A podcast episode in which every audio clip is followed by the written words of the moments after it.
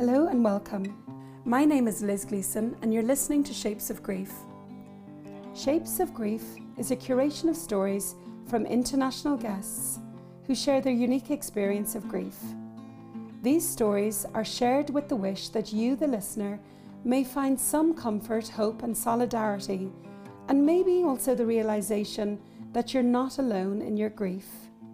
Each time you listen, please do support the podcast by donating on the website shapesofgrief.com or by becoming a patron on patreon.com. It's a privilege to hold these conversations, and I extend my deepest gratitude to all my guests for showing up in this particular way. It truly is a gift. Welcome to Shapes of Grief, listeners. I'm joined today by Dee Anaya, otherwise known uh, on social media as the Adventures of Grief Girl. And Dee is joining me from New Mexico in the United States. Dee, you're really, really welcome. Greetings. Thank you so much for having me. I really appreciate you reaching out. Uh, well, Dee is a mom, uh, like many people on the podcast, and is also an artist. And in the last seven years, Dee has dedicated a lot of her art to creating art installations about grief and mm-hmm. different ways of showing grief and expressing grief. What was the loss that you endured, Dee, that led you to bring your art uh, in this direction? Well, I think that there, all, I think my life just kind of led me here. But um, once I started this project, I started this project about four years after, no, three years after my daughter died in 2013. Um, I've always been an artist, so I've always kind of just made either uh, visual products or written or photography and things like that. And the idea that I could talk about my grief any way that I wanted to kind of led me to start the adventures. So, so back to 2013, Dee, um, your world stopped. I mean, I, I acknowledge you've said your whole life was building towards this moment. And I definitely want to go back to earlier. oh, yes. uh, but in, in this immediate time, 2013, mm-hmm. your little girl, Phoebe, who was four years old, died in her sleep. Yep. Phoebe had a condition. Would you tell she did. a bit about that condition, Dean? Sure. Um, she had recombinant 8, which is a rare disorder that affects the heart, the kidneys, um, fine motor, gross motor. Uh, it, she was also born deaf, and so we had to learn sign language to communicate with her. And that was also an adventure. Like, you, you know, she was one of my greatest adventures, honestly and she taught me just so much about life while she was alive and and now her teachings are a little bit different so you know having having that impact i think was the he- heaviest of all the impacts that i've ever had yeah you said Dee, that phoebe or you told me before i started recording mm-hmm. that phoebe had been born deaf had some physical limitations was born with a cleft palate and a hole in her heart.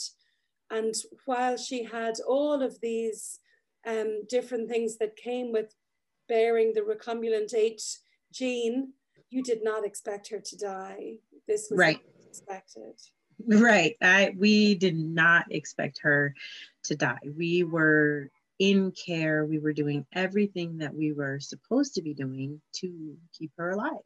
And so, you know, we um countless appointments, countless providers, specialists, um, surgeons, and behavioral specialists, and occupational therapists. I mean, we had a full team of people taking care of this really cool little girl. And she was so supported. So, um, I mean, you know, there was no, there was no thought for me that, oh, she's going, she's really going to die it's i'm doing everything i can do to keep her alive and so um, i knew that it was a possibility but also I knew that we were doing everything we, we could do. It just happens. And she was out there, she was going to school, she was a happy little girl. Yeah. You said she brought so much joy to your lives. Mm-hmm. And and she died in her sleep one night. Yeah. She um, was incredible with how she related to the world. She was deaf, yes, but she had sign language and she was willing to teach other people sign language so that she could talk to them and she would make fun of them in her way and she would just be generous and, and kind with her time and her patience and her love. And she touched so many people but also opened a door for us to a community that we wouldn't have otherwise been in. And these people today to this day are like family to us. And so you know they celebrate her like I celebrate her. Maybe they don't do it every year or whatever, but whenever I celebrate her, they they will also remember with us. And so that says a lot to me that she really touched them too. Because did she ever did she ever take advantage of knowing that other people couldn't speak sign language to say a few little things about them or no she she really knew because uh, of having a hearing family and then have, having to be in those two worlds you know? Um, i knew sign language and her dad learned and then her brother also learned. And um, you know they don't sign as much anymore but i still use my skills. And so it's it's like she knew that i would know if she was doing that. And so she didn't really she didn't really do that too much unless she had a little opinion about something. And, so that's one way you're able to maintain the bond with her is through sign mm-hmm. other people, mm-hmm. her language. Absolutely, it's just the way that I can take her everywhere that I go and and use the information that I have from her life to include people that you know are, are not included often and say something more about that, Dee, because you alluded to it earlier when you said that working with grief was something that really had been coming for a long time in your life, even before Phoebe was born, mm-hmm.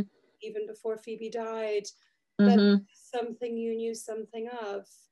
Oh, absolutely.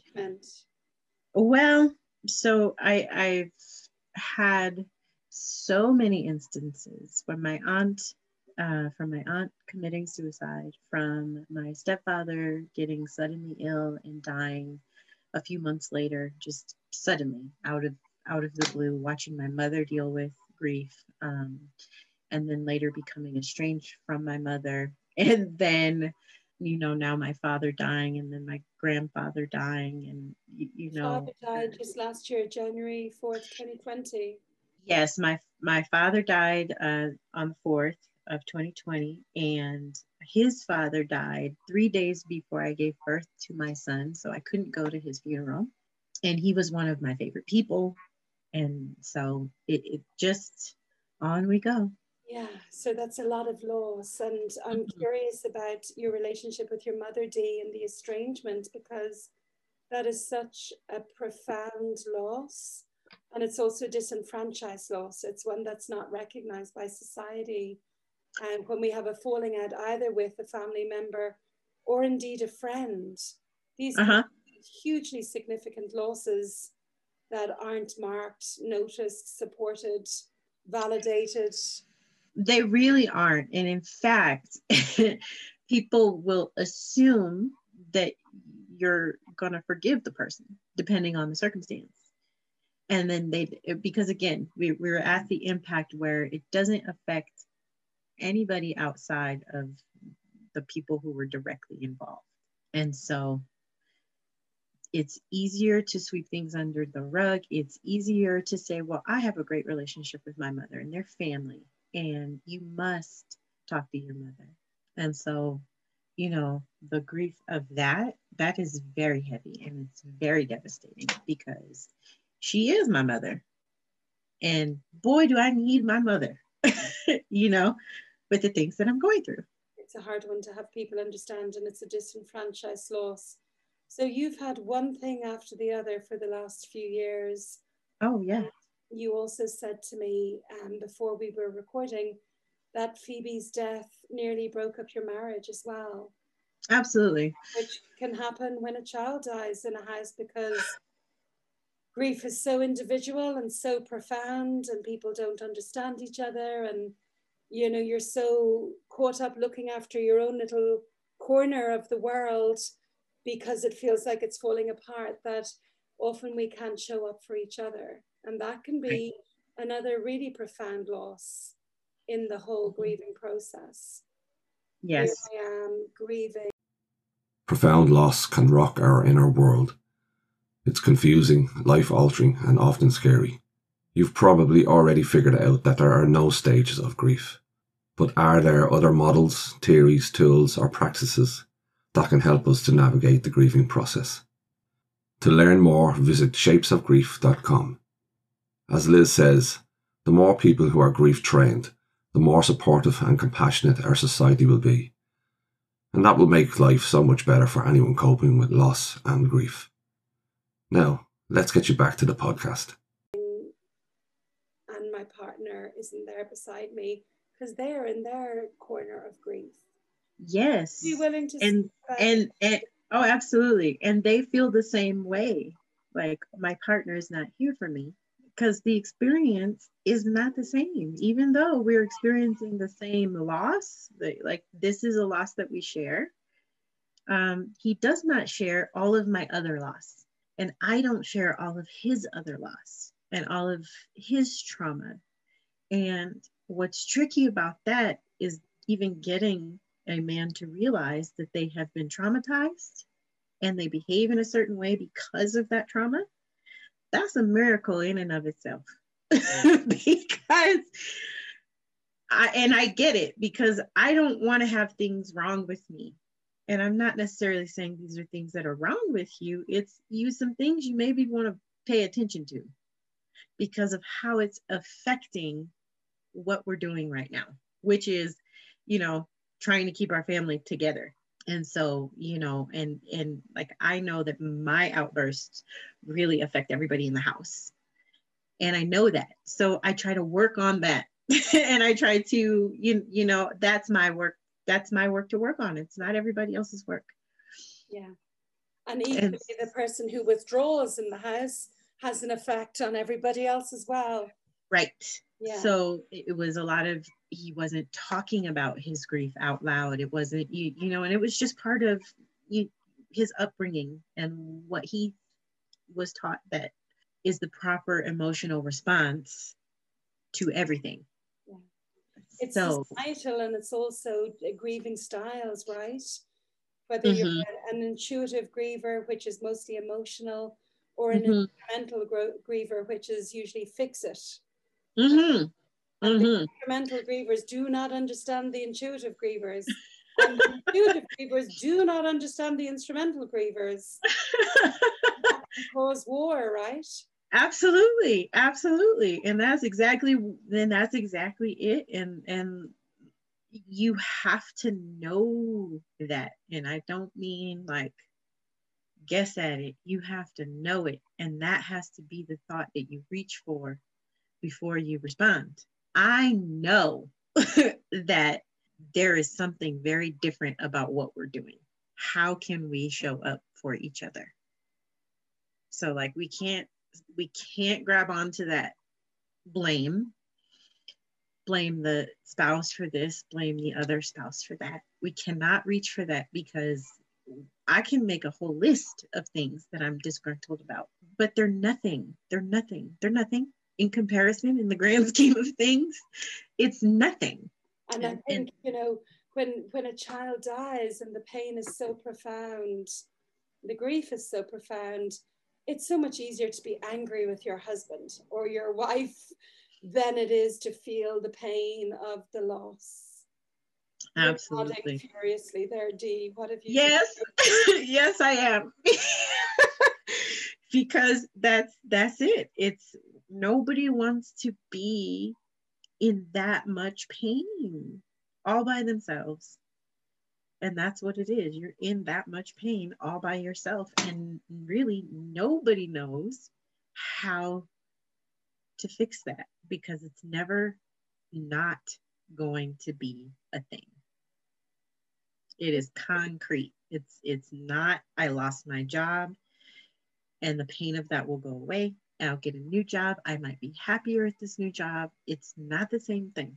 And because death is very concrete death of the flesh is so concrete. It's so concrete.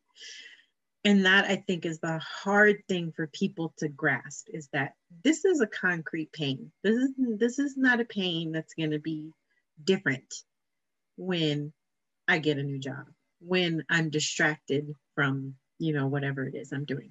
Or have a new baby. Or have a new baby. what do people oh you have a new baby you have new problems you have new problems on top of old problems. And so, you know, it's, Talk about that a little bit, Dee. What what what sort of things you heard when you had your third child, um, who was born after Phoebe died, right? Mm-hmm. And in true in truly, she's my fourth.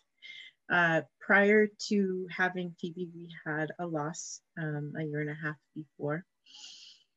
Um, so we would have four children.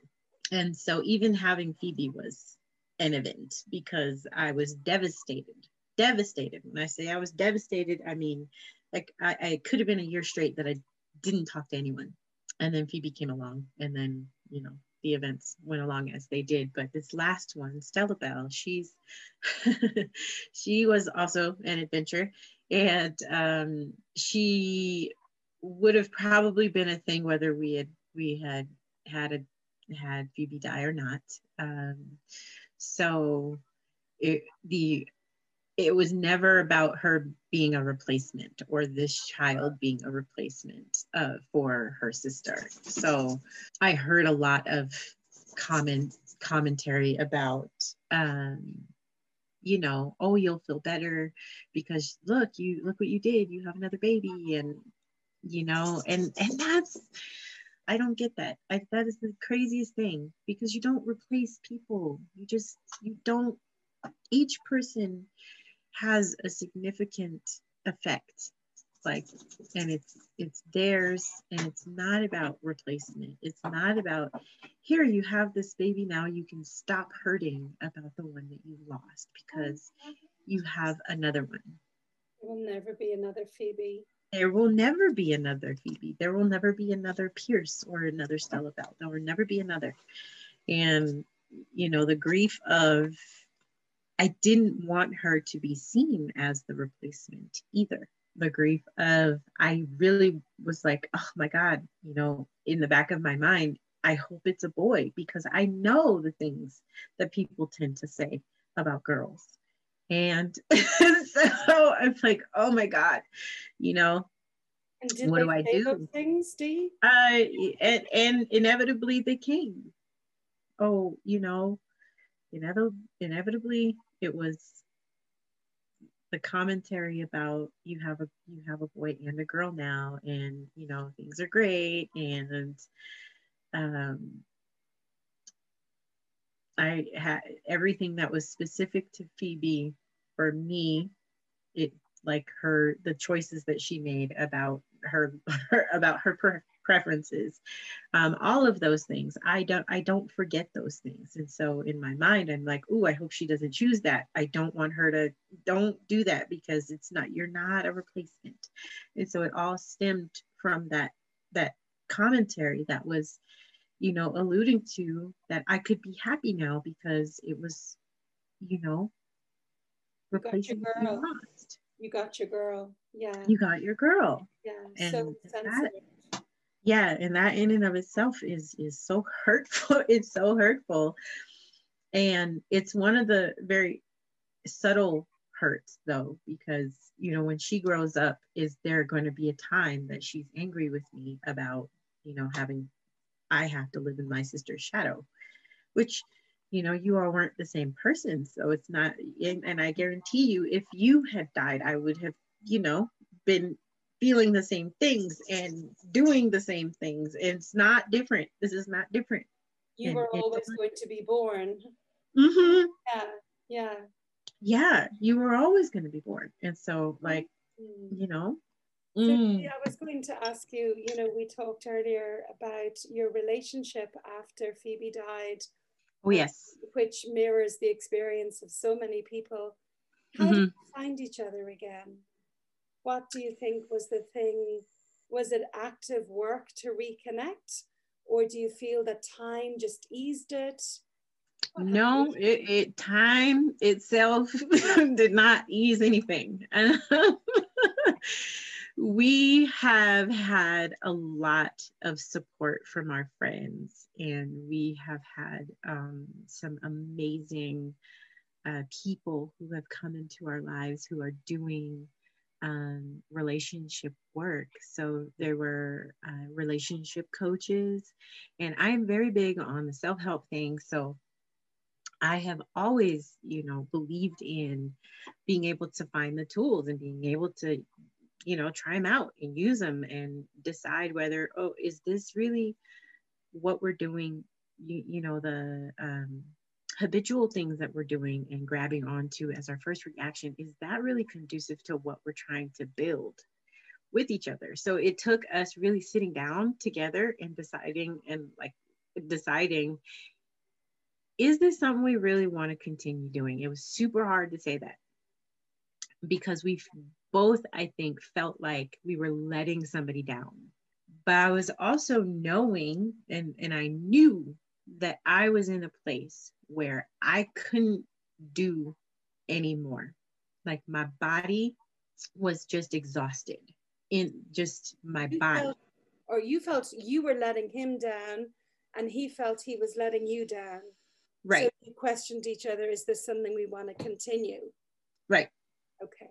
Because I couldn't I couldn't show up in the ways of like I the wifely things. It was like I, I my my my whole body, like my whole body was feeling this and and either repressing or detoxing or or or you, you know whatever it's doing healing basically.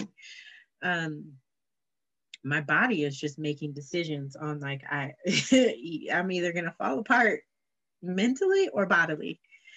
But i know that it's happening or it's or it was going to be both so if we didn't find some answers about what we were doing with our relationship, I knew that I was actually just going to go ahead and go crazy and call it a day because there was not much else I could do.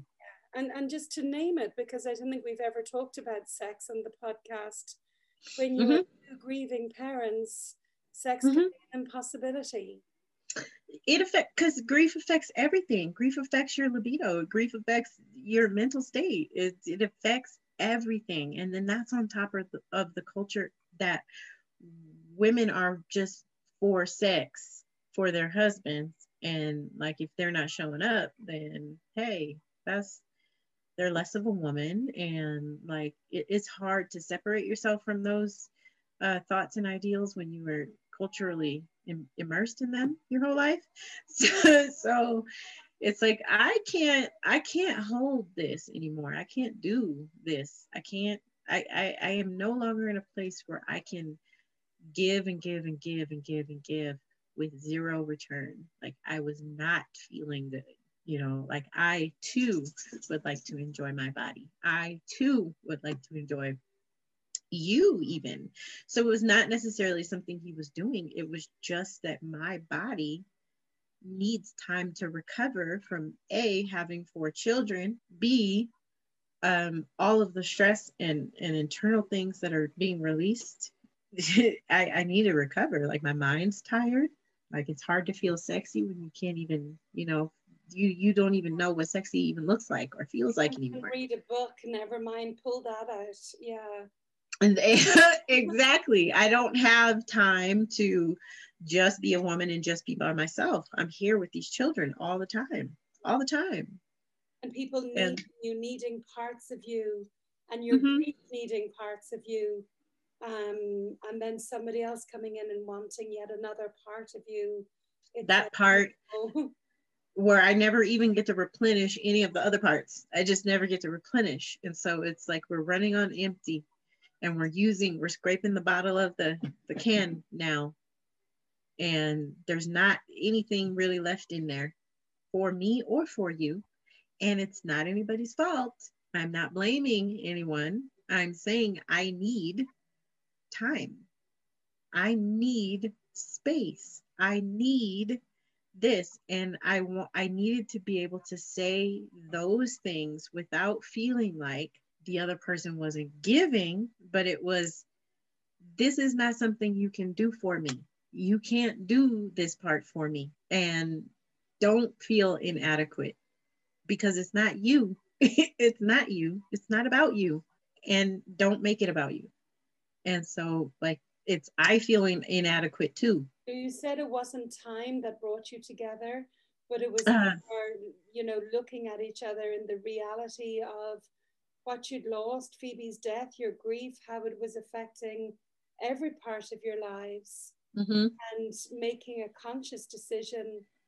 Let's try and reconnect. Let's try and meet each other somehow mm-hmm. in this. Um, and through so through a relationship coach, we um, that I randomly met, um, who is amazing, by the way. Um, she was doing some really beautiful work with relationships. And so we committed to doing that kind of work. And we are still doing that kind of work. And we will go more into that when we start the podcast about, you know, we'll do a series about you know marital relationship after loss and it's difficult because you have to keep showing up because those issues just don't lay down and go away it's, and it's it's not a question of just waiting and hoping it's being mm-hmm. active and right because resentment it. is a thing resentment is a thing and if you never say or acknowledge that something needs to change and are able to name the thing that needs to change, you still know, even if you don't say anything, you still know it and it still builds up.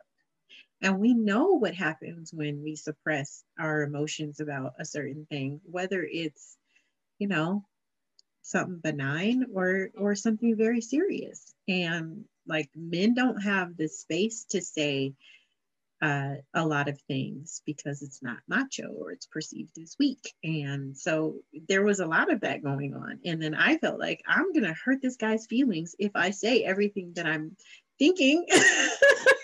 if I say everything that I'm thinking, he's going to think that it's all him, which I wasn't wrong about that. And so, but I had to say them anyway, because what I also knew is that it was going to bother me I'm I, I can't take this to the grave because it's gonna be an early one, and I don't want to do that. you know, it was literally eating me up inside. So you've survived it both, and you've gone on to have another child who I just met actually. We did a lot of this work after we had that child. So um I want to ask you, Dee, we, we spoke briefly about this again before we were recording. Grieving as a black woman is different oh, yes. grieving as a white woman. Mm-hmm. Would, mm-hmm. You, would you fill in the blanks here for our listeners um, about what that means? Because it is so true that, you know, grief can be cumulative. Mm-hmm. How we grieve can depend on other losses we've had in our lives, other things that we've gone through. And we know that the Black community have a disproportionate amount of loss oh. compared to the white community. So, what are your thoughts around that, Dee? Well, I I absolutely know that I have a lot of compound grief, and so as we talked about, you know, there's been and even more than I've said. So just knowing that and and knowing my counterparts you know i know what i'm grieving and they own they know what they're grieving and then you know their grief gets a lot of attention it's a lot of support and it's support in ways um they're available, but when I go to look for support and I'm looking for those black faces, I very rarely see them. So when you say so, your counterparts, do you mean your white counterparts? Yes, yes, I do. Um, and it it looks to me like it, it's the care is available for for you know those who can relate to the white faces. All every, and and we're not always talking about the same type of grief and like that space to say well you know i'm i'm a black woman and i'm grieving this this this this and this. And you know it's taken seriously and we are just listened to and held and supported. And there are other uh, speakers that are of color. And there are other you, you know there's the care that is available and folks who can really relate to the types of grief and the generational traumas and the you know if you don't have a trauma that is similar to somebody else's even though you have a trauma you're still not as informed as this other person and you cannot relate on these levels. And you may think oh well this shouldn't be that difficult because you can try to rationalize it but who who who does that? Who who does that? And so, see, like when you talk about your white counterpart, would this be like at a grief group, for example, that might well, be mostly white women, or mm-hmm. Where do you mean? Give us more information. I really want to understand. So, in in online groups, in in person groups, in you know, there was a grief facility. There's still a grief facility here in our town. Um, you know, just the lack of diversity is very blatant. The lack of um, informed providers. Uh, we were told that my son couldn't come back to the group session because he didn't want to follow what they were doing there. And while we were there, I saw at least two other children who didn't want to do. Is this a grief group? Yeah. And he couldn't come back? Mm-hmm oh, he's too young. And I'm like, all right, cool. But, you know, this is supposed to be a grief group. And so this also led me to be more informed about grieving and more informed about how to coach others and to go and educate myself so that I could fill in that gap. Yeah, that's awful that that happened. You know, there's a woman, uh, I don't know if you've heard of her, Lindsay um, Whistle Fenton from Speaking Grief mm-hmm. about this woman, Dr. Tashel Bordere, and I've emailed her. I'm hoping to speak with her. But she talks about exactly what you're describing there with your son, Dee. She's coined a phrase called suffocated grief. Mm-hmm. She's noticed this in Black communities, and she will say it so much better than I do. Actually, there's a video where she talks about it on speakinggrief.org. Okay. Anybody listening, listen to her. But in case you can't I will try and do justice to what she's saying. She noticed that in, in Black communities where there was so much loss and grief, that not only were the children not given the space to grieve, but they were also put down because of their grieving behavior. So we all know that children rarely will sit down and say, I'm sad, I really miss Phoebe. They will come up and tell you you're an asshole or say something inappropriate or they will throw their dinner on the ground. I mean, that's how grief manifests in children a lot of the time. Um, and so Dr. Tashel Bordere was seeing that children, such as your son, for example, um, were being suffocated in their grief. Uh, so not only were they not being supported, but they were actually being punished for a lot of the behaviors that they were having while grieving. But yes, what exactly what you're saying. Um, it's that uh, kids in general too and are are suffocated in that way a lot of the times. But in the black community like as as i grew up it was you know if it, you don't talk about it. You just don't you just don't talk about it and you go on and you do what you have to do and I know you're sad and move on, move on, move on. Don't linger in that pain of whatever it is. Is it and like so, a, that expression of this is just the way it is? Let's just it's just it. it's just the way it is. And I find myself saying that um a lot of times in my life, like recently. it's just the way it is. And so the harm that we can do by saying that is is it, it's subtle, but it's definitely there. And um, I felt really alienated just in general going to this facility because there were no Black people there. You know, it, it's like we live in a town that, you know, we, we are the minority here. And so we don't have uh, access to products for our hair. We have to order them, and you, you know we just can't. You, the community is not large enough for a box store to carry what we need, and that seems crazy, but that's just the way it is.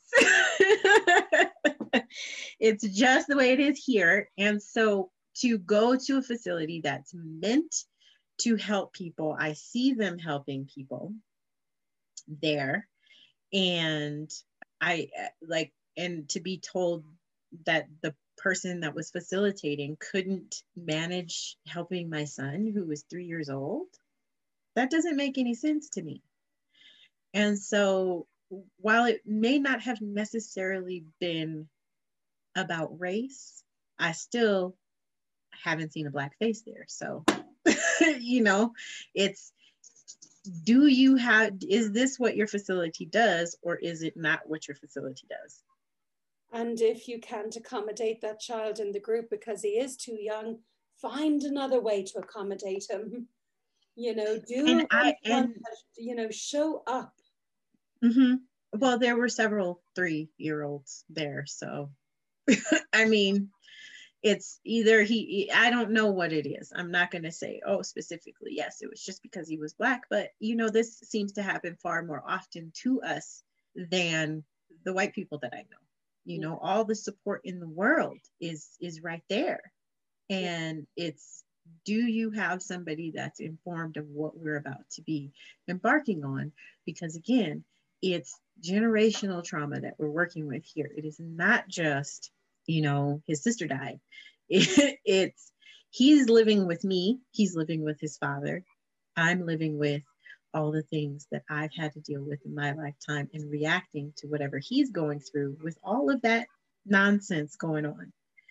And so all of it is not conducive to healing. So it's like we need to learn new tools, and these tools weren't available to my parents because the we didn't even have access to therapists. So, you know, here in this country, if you're working and you do have full coverage benefits, and it does include behavioral health, we get 12 sessions. And then the 12 sessions runs out, and then they're $150 a session. And then, you know, I, I it gets costly and these are not things that are going to go away so i'm probably going to need some some therapy yeah and I just feel the isolation of you saying that there aren't a lot of other black people in your community mm-hmm. just compounds it all as well mm-hmm.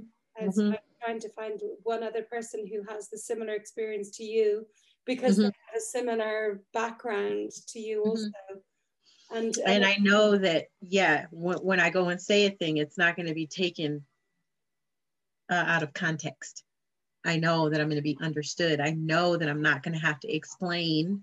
I know that I'm not going to have to explain. I know that I'm not going to have to uh, look over my shoulder and think, or, or do they think I'm crazy? because, you know, some but very real. It's easy to feel that way, Dee, because I think I think grief already. You know, the the few people I've met today have spoken about that feeling of going crazy and needing to meet someone else who had a similar experience for them to know that they're not going crazy or to feel, you know, grateful to to have their experience validated. Um, but it's like you need a double doubly over um, not only it's not enough just to meet somebody um, whose child has died and who's gone through a similar experience to you, but for you, it's really important to meet that other person who's also lived through systemic racism for uh, the, for their life and and has that behind them as well generationally, because mm-hmm. it does affect like everything we go through in our life affects how we grieve. Yeah. The attachment styles we have, the relationships we have with our parents, the friendships we've made, the losses we've encountered, the way we feel supported or not in society. All of this affects how we grieve. And um, I'm, I'm, delighted that one of my podcast guests, Dr. Michal Harris, who's mm-hmm. a, a, wonderful psychologist and she works a lot with children and grief. Um, she's prepared a great lecture for my educational project entitled Black Grief, and she describes this really, really well. How, as healthcare professionals, we need to hold the whole picture, not just this one incident. We need to hold the whole picture. Um, even with LGBT grief, you know, I, I did a, a lecture yesterday, and it's, you know, when someone arrives in front of us and this thing has happened in their lives, I need to understand it in the context of everything before, the context of the AIDS crisis. How many people did they lose? Is there survivor guilt? Did they lose their families at some stage? Were they ostracized?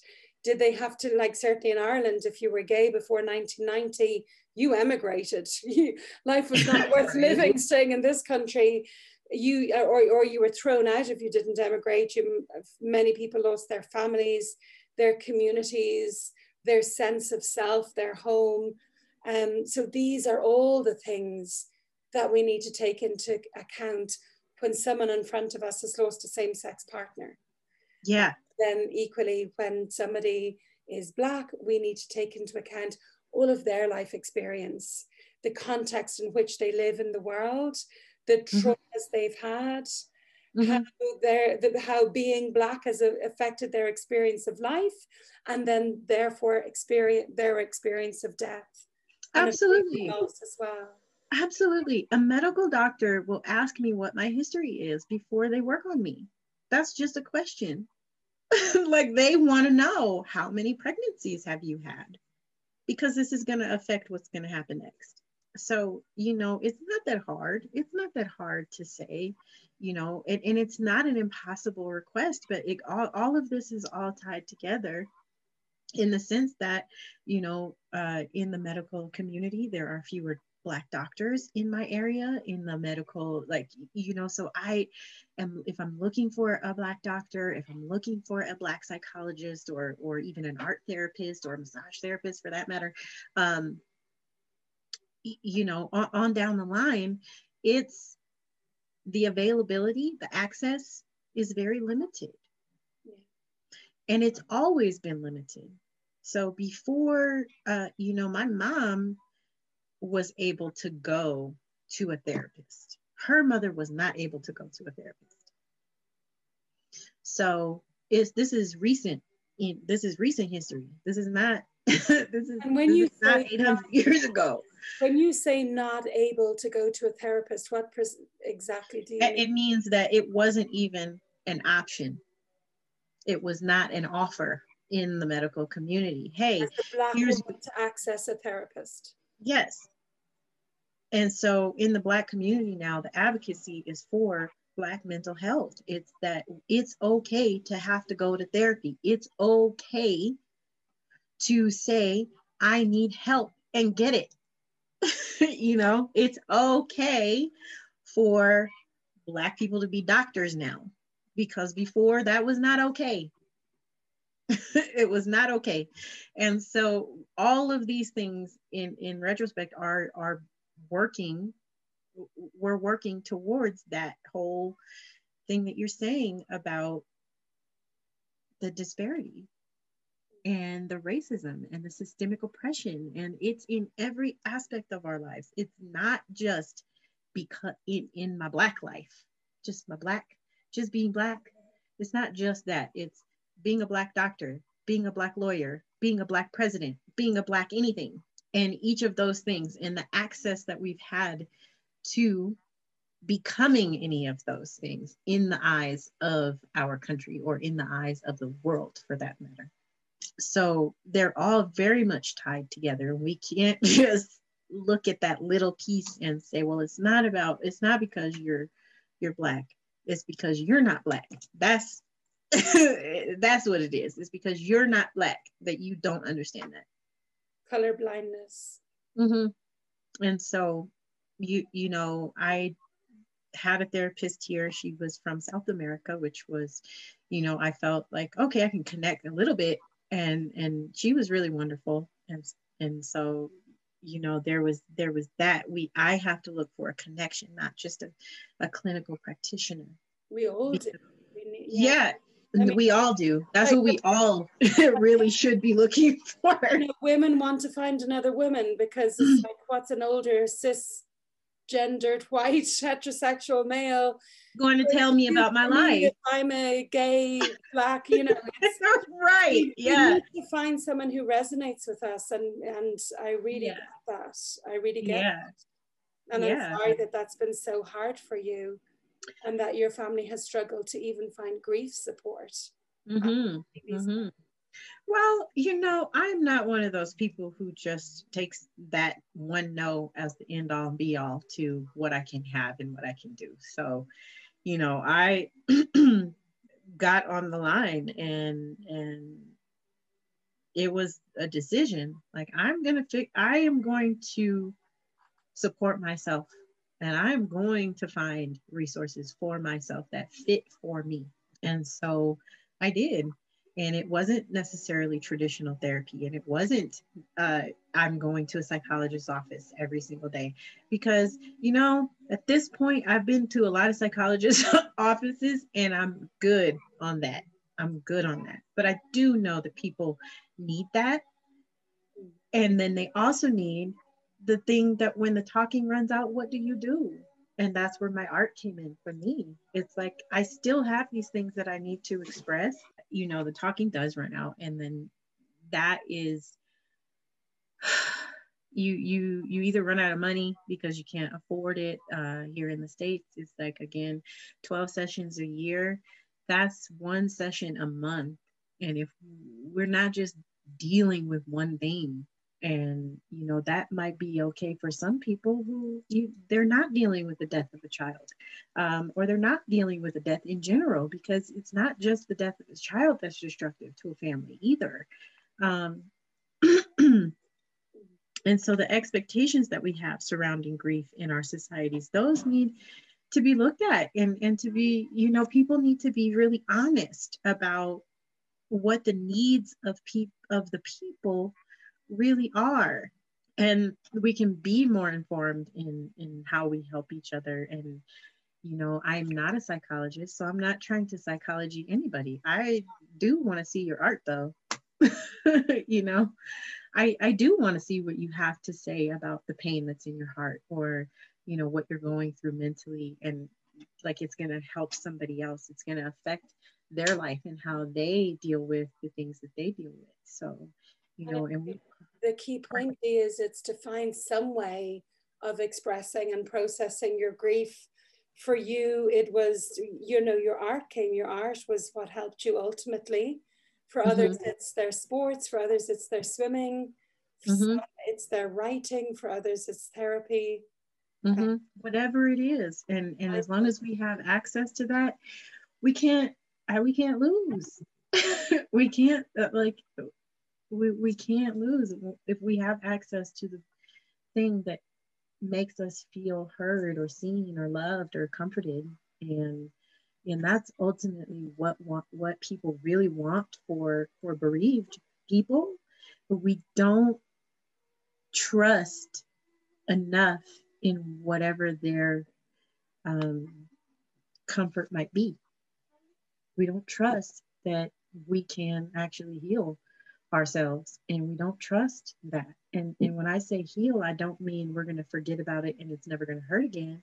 I mean, it's not going to control us. Yeah.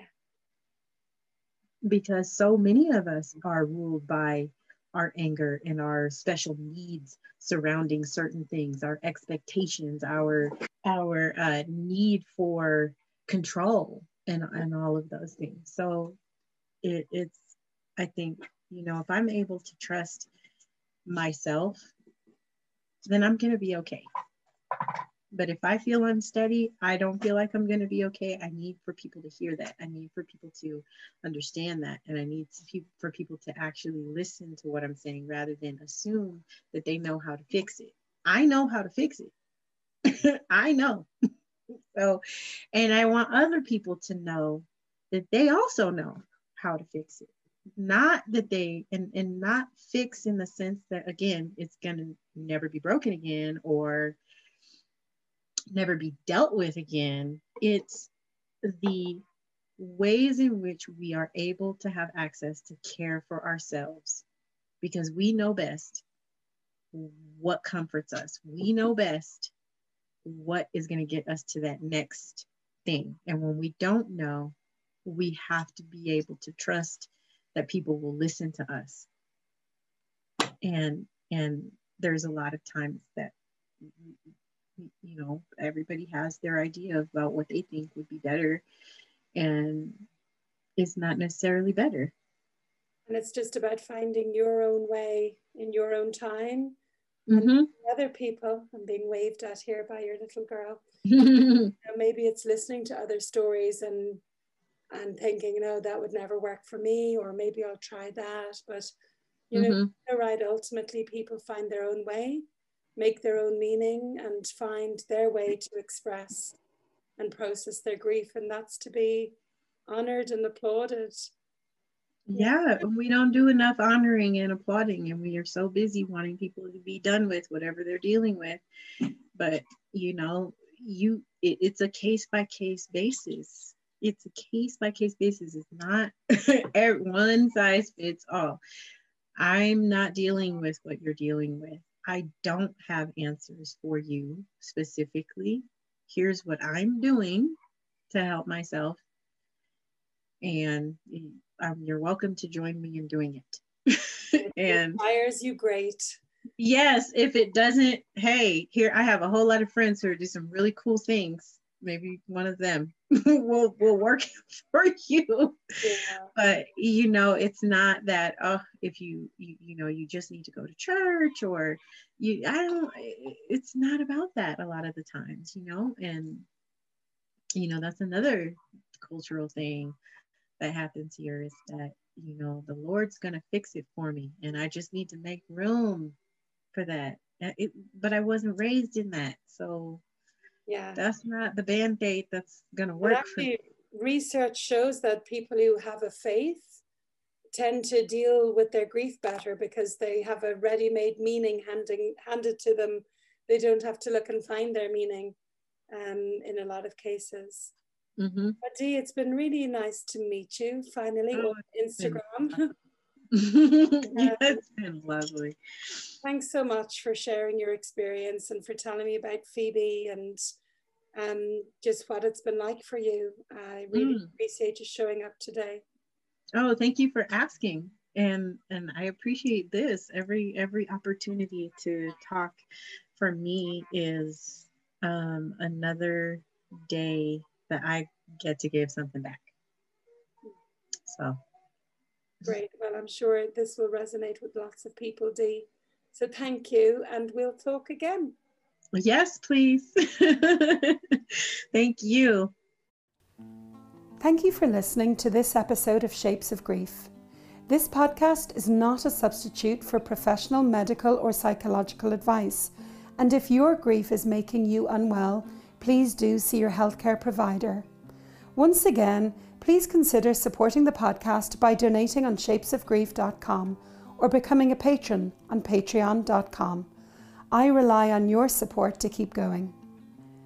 The music is performed by Baka Beyond, especially for the Shapes of Grief podcast. Until the next time, from Liz Gleeson, take really good care.